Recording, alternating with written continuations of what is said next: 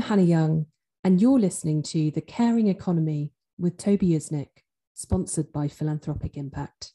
Good morning, good afternoon, and good evening, ladies and gentlemen, wherever you are in the world. Welcome back to The Caring Economy with me, Toby Usnik. Today is a really a joyful day for me because we have Darren Walker as I as our guest. Darren is a friend for decades here in New York, but also just a fantastic leader and an inspiration. Darren is the president of the Ford Foundation, the $16 billion, that's right, $16 billion international social justice philanthropy with offices in the United States and 10 regions around the globe. He has chaired the philanthropy committee and that brought the resolution to the city of Detroit's historic bankruptcy. And under his leadership, the Ford Foundation became the first nonprofit in U.S. history to issue $1 billion in designated social bond in the U.S. capital markets for proceeds to strengthen and stabilize nonprofit organizations in the wake of COVID 19. And the list goes on. But we're going to jump right into it by first saying, Welcome to the caring economy, my dear friend, Darren Walker. Thank you, Toby. It's always a treat to be with you. You are a special friend and a very unique and remarkable individual. You're sweet. I, I have said to many people, and I've told you I've said this before, and I mean it from the bottom of my heart. You're one of those rare breeds, and I can count on one hand, who I describe as born a happy baby. We all have our trials and tribulations and knocks in life, but I've always found you to be just inspiring and positive, and I really mean that from the bottom of my heart. So I'm honored to have you here today. Thank you. So now, with that uh, reference to you know the happy baby, give us, as we always ask our guests, Darren, please give us like a two, three minute digest of your life, where you came from, how you were raised, maybe the pivots, however you found your way to this career path that you're on. Well, I was born in rural Louisiana in a charity hospital to a single mother. Uh, we moved to a small town, Ames, Texas, population 1,200, when I was a toddler.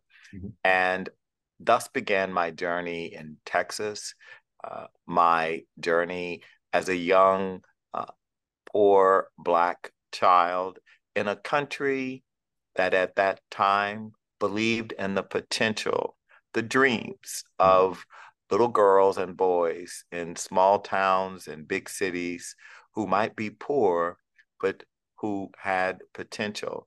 I was a Head Start baby, the first class in 1965 of Head Start. I attended public schools all the way through law school. I mm-hmm. proudly say that I have never attended a day of private education in my life.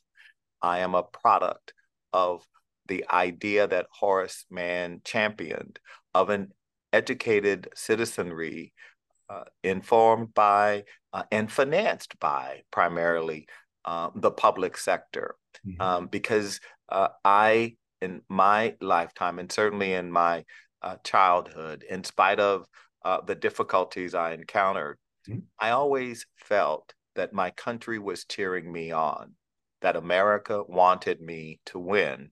And so it's true that I, um, according to my mother, have always uh, been a, a happy person and was a happy baby. But that happiness was in part a function of the opportunity that I saw before me and the potential to get on the American mobility escalator mm-hmm. and ride it as far, as high as my ambition and uh, my commitment uh, would take me. Mm. Beautiful metaphor. I often talk about the military. I'm not a person of, I'm not a veteran, but I've always those I've seen the military as an escalator of sort as well historically, where it's allowed people without access to education to actually get an education, get a career, get out and see the world. And that makes us better citizens, I think, because we need to have those opportunities. I love that metaphor you said of your nation cheering you on. Like who who doesn't deserve that really? Well, I believe today, unfortunately, Toby, that there are many Americans, uh, white, black, brown, uh, poor, uh, urban and rural, who don't feel that uh, they are being cheered on by their mm-hmm. country. In fact, too many feel left out and left behind and marginalized. Um, and that is part of the challenge that we face as a nation. There are too many disaffected Americans, mm-hmm. and we need to uh, come to grips with that reality uh, before it's too late, before our democracy is truly imperiled. Mm-hmm. Yeah, I want to talk more about polarization in a moment, but let's still finish the narrative for you. So, after uh, you are a UT grad, I believe you were actually your um, your valedictorian in your graduating class. Uh, so, that- well, I wasn't valedictorian in my graduating class. I think I was uh, I was a good student, but I I was not the valedictorian. Mm-hmm. I was um, the person who was often deemed uh, likely to succeed, but I think that was a combination of things. My experience uh, having leaving law school in, in Austin and coming to Wall Street yeah. was in part uh, because I uh, was a, a real go getter. Yeah. And I uh, had uh, both an ambition, an aspiration, and a determination, which I think are important ingredients for success, especially uh, in a place like New York. But especially. I did not uh, come to New York to work for a foundation. I, I came to New York to work on Wall Street, and I wanted to mm-hmm. work in the private sector, first at Cleary Gottlieb, the law firm, and then at UBS, the bank because I wanted for the first time in my life to understand what it felt like to not be poor, wow. to have some modicum of uh, financial security. And thus, uh, I went to the private sector for 10 years. Mm-hmm. Um, I was lucky enough to meet on that journey um, the Reverend Dr. Calvin Butts III, who mm-hmm. was uh, the great uh, leader of the Abyssinian Baptist Church, the historic uh, mm-hmm. Abyssinian Church.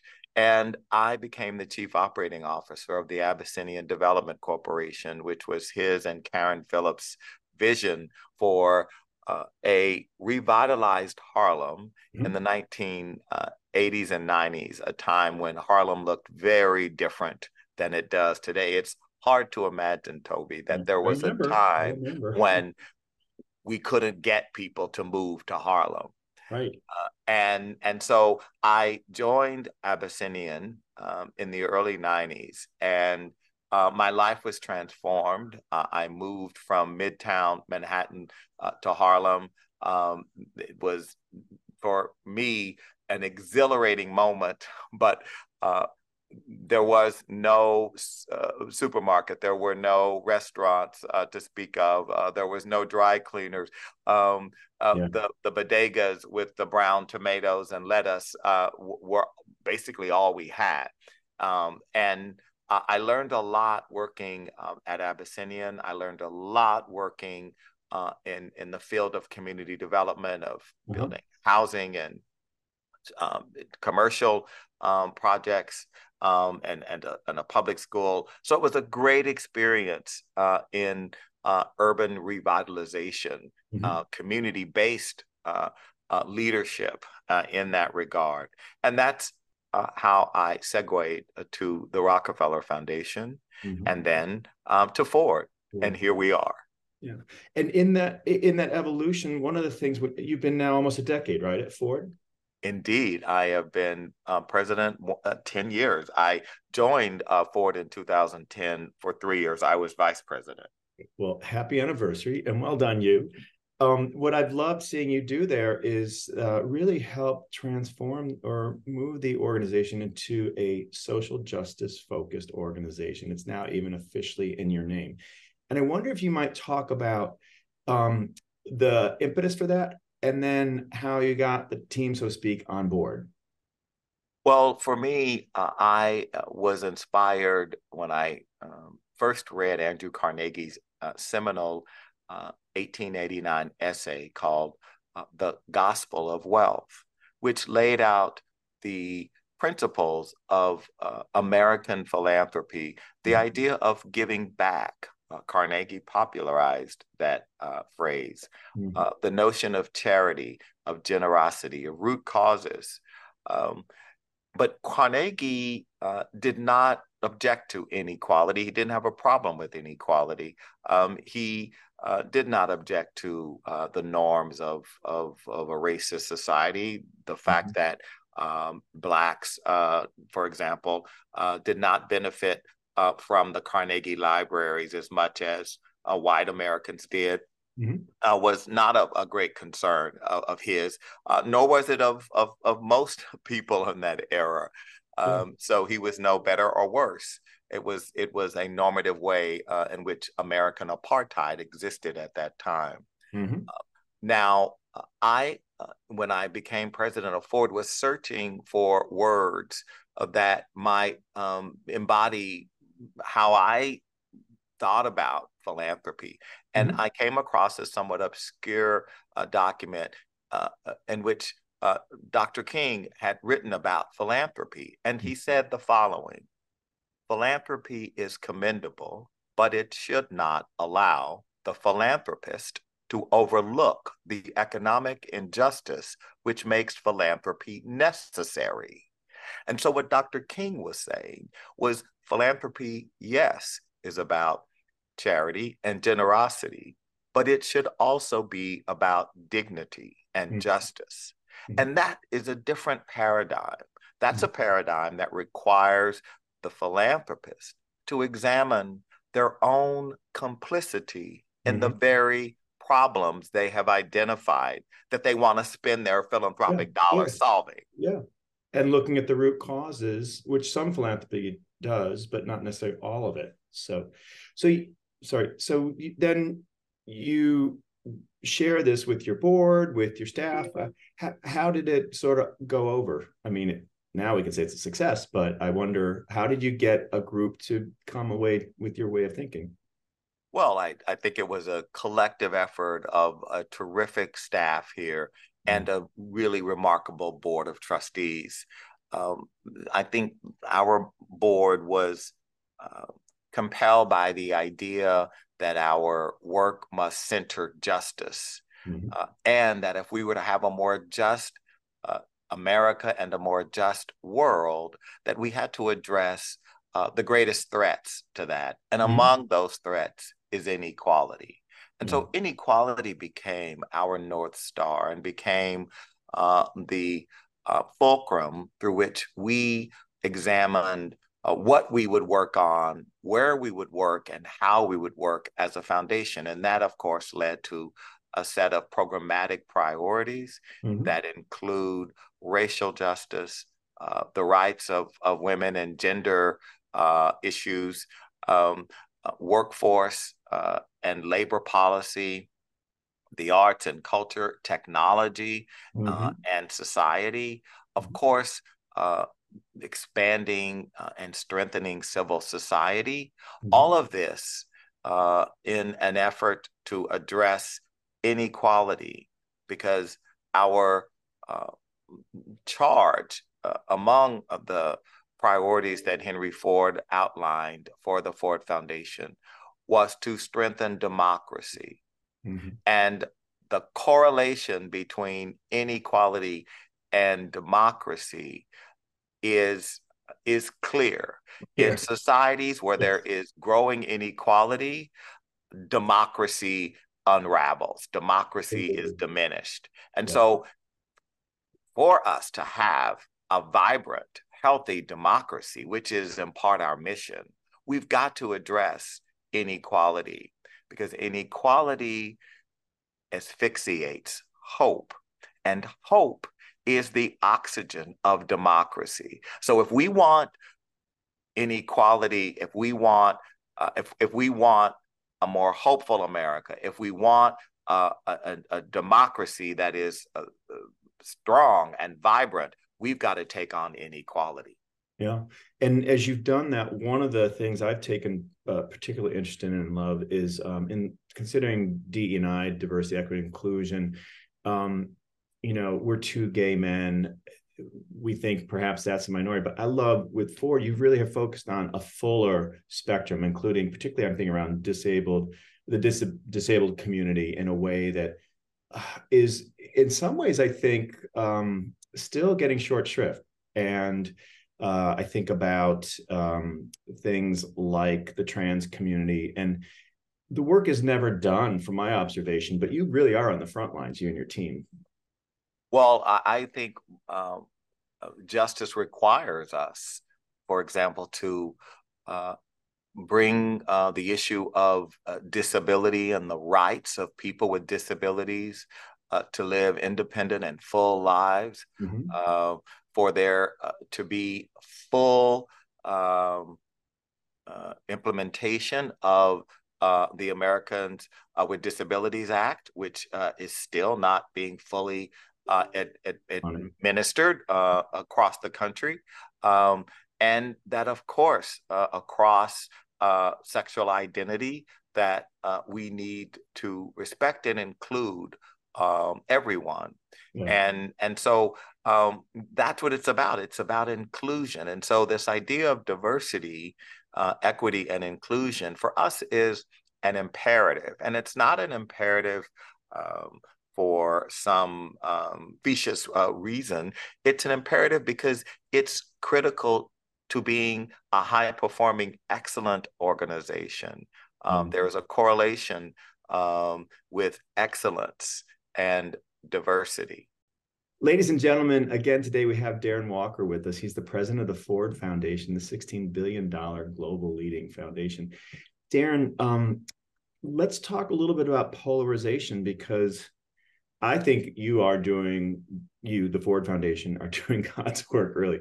But you must be constantly also villainized and attacked as being woke or being uh, George Soros's buddies or what have you. Like, rather than take sides on this, I wonder what would you like the quote unquote other side to think or know or understand about what you're doing? How do we bridge that kind of misunderstanding? Are there any tricks to the trade you've learned in the past few decades?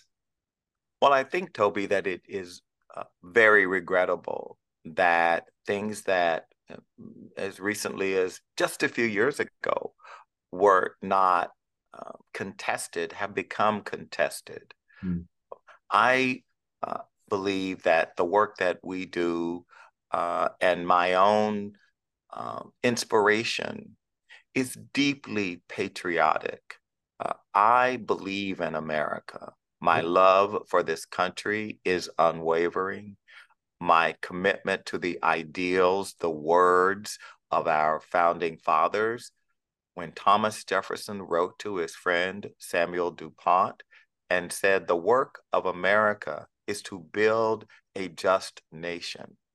Those words inspire me. Mm-hmm. There is no doubt that Jefferson failed building a fully just nation, but he helped lay the foundation to uh, fix some of the problems mm-hmm. that uh, he and the founders were unwilling or unable uh, to fix or repair.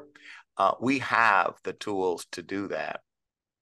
And I believe that uh, those of us uh, are fighting, for example, to ensure that every American votes, mm-hmm. is engaged in the processes that determine uh, their life opportunities, that these are fundamentally American ideas. Mm-hmm. Who would not support the idea that we should do all we can to yep. encourage all Americans to participate in the process of voting, which our founding fathers and generations of Americans have fought for, mm-hmm. have lost lives, given blood.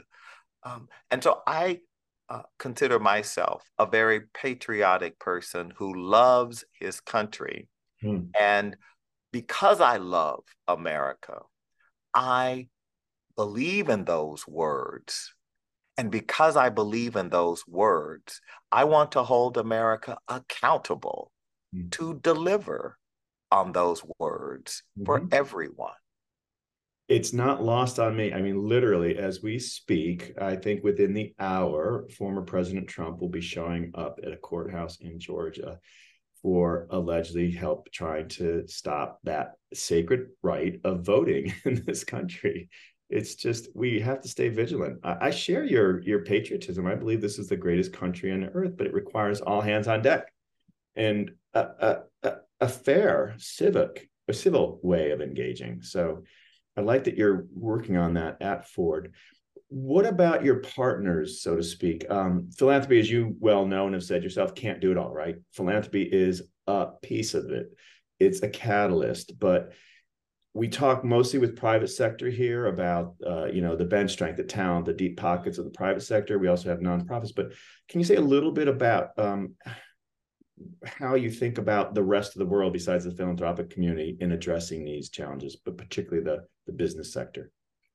Well, our democracy depends on the three legged stool and each leg being strong. Of course, the uh, public sector, we need a functioning um, government and a system uh, of governance that uh, works uh, for all.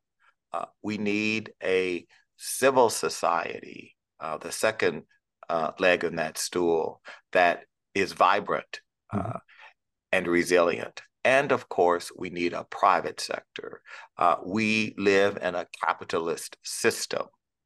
And my belief is that um, we need to ensure that capitalism works for more people. Mm. Um, and uh, capitalism, um, the ability of capitalism to work for more people is in part uh, a function of policy, mm-hmm. Tax policy, uh, economic uh, policy. And so that interplay between democracy, uh, the economy, uh, economics, hmm. capitalism um, is critical to understand. Uh, if we want uh, a nation with shared prosperity, mm-hmm. which ought to be our objective. Unfortunately, Toby, we, uh, over these last uh, 40 to 50 years, uh, have actually slid back. Mm-hmm. We know, again, this is incontrovertible. This is mm-hmm. not a political statement to say that working Americans have lost ground, that um, life expectancy for some, um, including um, some white American communities and populations, have actually uh, gone down. Yes. Um, and and so our uh, economic system is not uh, generating enough shared prosperity, it's generating inequality. Uh, and so we need to think about the way in which the private sector can help to solve this problem. Mm-hmm. And um, without the private sector, we won't be able to solve mm. uh, the problems. Uh, the innovation, um, the entrepreneurship, the uh, ability uh, and flexibility that the private uh, sector brings um, is critical. Um, and so it's one of the reasons we work on um, ideas like inclusive capitalism, conscious capitalism, um, and these notions that center uh, our abiding belief in uh, our capitalist system. But that belief is sobered by the reality of what the data tell us. Absolutely. Absolutely. And I'm, I'm thinking, you know, I was going to ask you some of your heroes or, you know, successful examples of business leaders. I think of people like Jamie Dimon at JP Morgan or Larry Fink at BlackRock, maybe Jane Fraser, Citi. But um, A, do you have anyone you want to give a shout out to? And B, maybe we should talk about Detroit because I think, you know, JP Morgan was very much involved there, as was Ford. Um, so, first of all, two part question Do you have any heroes you might want to give a shout out to now? No pressure. And then, well, uh, I mean, in the private sector, there are absolutely heroes and sheroes. I think about a CEO like Ken Chenault at American Express, yes. Who uh, is the gold standard of a CEO, in my view. Uh, Indra Nooyi uh, at PepsiCo, where I have been a director, um, was a source of amazing uh, transformation of that company. Um, and as you say, you mentioned people in finance I uh, respect and admire. Mm-hmm. Um, mm-hmm. But I, I, absolutely believe that, uh, you know, my own heroes, Vernon Jordan, um, Calvin Butts, um, um, Ruth uh, Simmons, uh, mm-hmm. are people who inspire me. Uh, and when I look, people often say, How do you uh, remain hopeful? Because there are times when it is easy, Toby, to be dejected, demoralized, depressed. Mm-hmm. Um, and yet, uh, I am inspired when I think about the people whose shoulders I stand on and who made it possible for me to live um, a, a, dream in some ways. Uh, the, the slaves, uh, the enslaved people who uh, were my ancestors could not have dreamed mm-hmm. of yeah. my life. Yeah. when I think about Fannie Lou Hamer, the great patriot uh, who walked uh, the dirt roads of Mississippi uh, carrying that American flag, uh, professing her faith and her rage at America. Uh, she believed in this country. Frederick Douglass believed in America. Hmm. So many more who are my heroes Langston Hughes, James Baldwin, Bayard Rustin. Mm. They believed in America, even though America did not seemingly believe in their full potential. Yeah. And yet they believed in America. When mm-hmm. I think about Langston Hughes's uh, poem, my favorite poem, Let America Be America Again, he starts let America be America again. America never was America to me. He is expressing his outrage at being marginalized and kept from his dreams mm-hmm. because of his race in America. Mm-hmm. He ends that poem, but oh, yes, someday America will be. Langston Hughes knew that in his lifetime, he would never see that America, but he believed. And so mm-hmm. I stand on the shoulders of people like him who mm-hmm. did believe. And therefore, how can I not believe? there you go. It would be dishonoring their legacy it would be disrespecting the lives given and lost, the blood and tears by so many people who came before me and whose dreams I am now living. So, Toby, my friend, uh, we have work to do in America, but I remain hopeful. I remain a believer in this idea, this experiment called America. Ditto. You know, my friend, um, you cited two gentlemen, Ken Chenault, who I worked with at American Express when I was there, and um, board member uh, Vernon Jordan. And I can remember before he died, I ran into him once at a meeting at Lazard, and to finally be able to shake his hand and say how much I admired him. This was for our listeners who don't know him. What I loved about him, he was the quiet, unseen, elegant person that he was, uh, of influence and seemingly egoless but wow i mean that's i share both those i admire I've, I've approached ken and tried to get him on my podcast maybe you'll help me get that um uh, two last questions. I'm mindful of time. One is you and I know you are a recipient of the Order of the British Empire from the Queen before she passed, something I helped work on um, in my role at the consulate tell us what that meant to you if no pressure i mean but it was an honor and i wonder what you're going to say about that and then on the other side i want to ask you about any pearls of wisdom you might have so her majesty first. Well that was uh, a tremendous honor in part facilitated by my friend toby. Thank you. It was unexpected uh, and of course um, I uh, cherish uh, that recognition from Her Majesty. Uh, which came um, literally weeks before she passed away. Uh, I have proudly framed uh, my investiture uh, document with her signature prominently displayed because she was an extraordinary woman who lived a life of um, loyalty and an unabiding faith. Um, I I am, am just a huge admirer. Good. I think pearls of wisdom, Toby. I'm probably short on. I don't profess to be uh, any sort of uh, uh, a, a, unique person in this regard. I think I have a lived experience that has taught me um, a couple of things. One, um, it is important to be authentically who you are and to live fully within uh, that uh, identity. Mm-hmm. Um, and I'm uh, so grateful that we live in a time, in spite of the setbacks uh, and um, the, the, deep concern we have about the state of things, when someone like me or you, me, a Black uh, queer man, can um, aspire mm-hmm.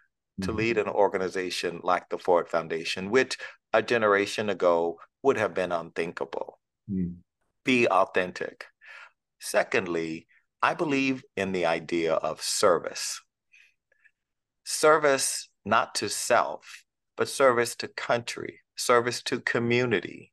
Um, and uh, I'm always inspired when I look back uh, over history and I look um, at the, the men and women who inspired me to uh, want to serve and um, hopefully be a servant leader. And finally, I would say uh, the idea of leading with humility uh, is important. Uh, to me, uh, so many ways um, in our society, um, we see examples of uh, of arrogance, of mendacity, mm. of a narcissism um, in in leaders that um, I don't believe are good models um, mm. And we see this in the public and the private sectors. Um, and I don't believe that um, this uh, is a trend that we should celebrate. I think it's something that we should uh, work uh, very hard uh, against to protect the idea that uh, the most noble calling is uh, the humble servant leader uh, and to do that um, with honor um, and with dignity and with courage.